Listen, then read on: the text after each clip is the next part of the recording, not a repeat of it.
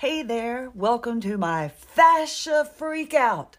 Now, coming from radio, if I had still been in radio, um, you'd hear the bum bum bum bum and all the horns and the noises, but I can't do that here. I guess I could, but I'm lucky to be able to get this on the air. Or is that on the air when you're in a pod, pod, podcast? I don't know. But now, when I was introduced to fascial remodeling, I have learned a lot about my body. Now, the other day, I was able to start exercising. And this was on Thursday. And by Friday, I was feeling pretty good. Saturday, I was sore. Man, I was hurting so badly. My left side, especially the left butt cheek where I fell in 1989, was hurting. And then I realized there's still more adhesions there that need to be released, and it was affecting my nerves. So I was experiencing a lot of nerve pain. Now, when I was introduced to fascial remodeling, I was in what they call the trauma phase. I was at phase seven of the fascia freakout. Now, what was happening to my body? It was extremely difficult for my body to pump blood. The nerves in my body were shutting down. My muscles were functioning minimally my fascia was so tight that my joints were completely jammed. My entire life revolved around my pain. Nothing was comfortable. I was labeled as a mystery case. I like to be unique, but not like this.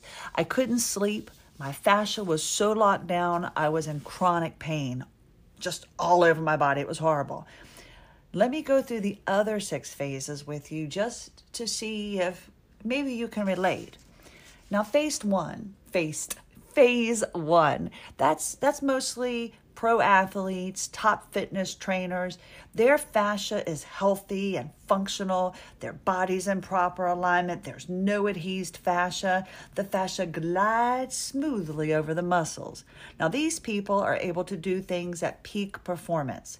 I'm getting a little jealous just just mentioning this, but I'll get back there soon. I'll get back to that point. Never really was that graceful, but I'll get there. Now, phase two something is brewing. Symptoms of the earliest onset of fascia recoil are on the horizon. Now, you may be experiencing minor setbacks during your workout or daily activities. Structural changes start to occur. Maybe your pelvis is slightly off, but you keep going. That's what we do. Phase three. Most people are in this phase. This is when you exercise or do something that makes you say, hmm, that hurts. Better ice it. Your fascia adhesions are starting to prevent the blood to flow to the areas that need it most. Now, that's not feeling so good. Now, you're prescribed uh, orthopedics, you wear a brace, and it, it just doesn't hurt anymore when you when you brace it. Your nerve signals can't get through. Your nerve signals. The nerves they don't signal properly. They can't get through to the proper muscle. Now phase 4, your fascia system is in serious trouble. Most people begin to hurt with every exercise and daily task. Many are labeled with fibromyalgia by this point. You've had pain for more than three weeks, mystery pains that come and go. Your blood is restricted due to fascial adhesions. Nerve pathways go completely around the affected areas. Your body learns to function dysfunctionally. Now, phase five, your quality is disrupted because of fascia. Exercise is a struggle.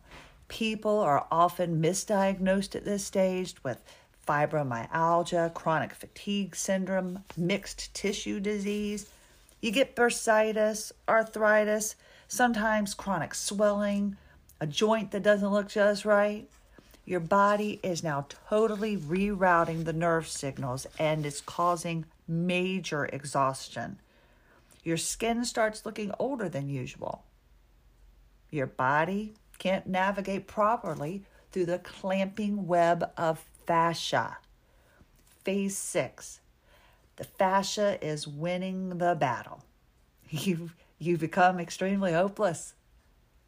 I mean, it's like, what else do I do? The treatments, they become less effective. You probably feel like you've tried everything. Your fascia is in full blown recoil.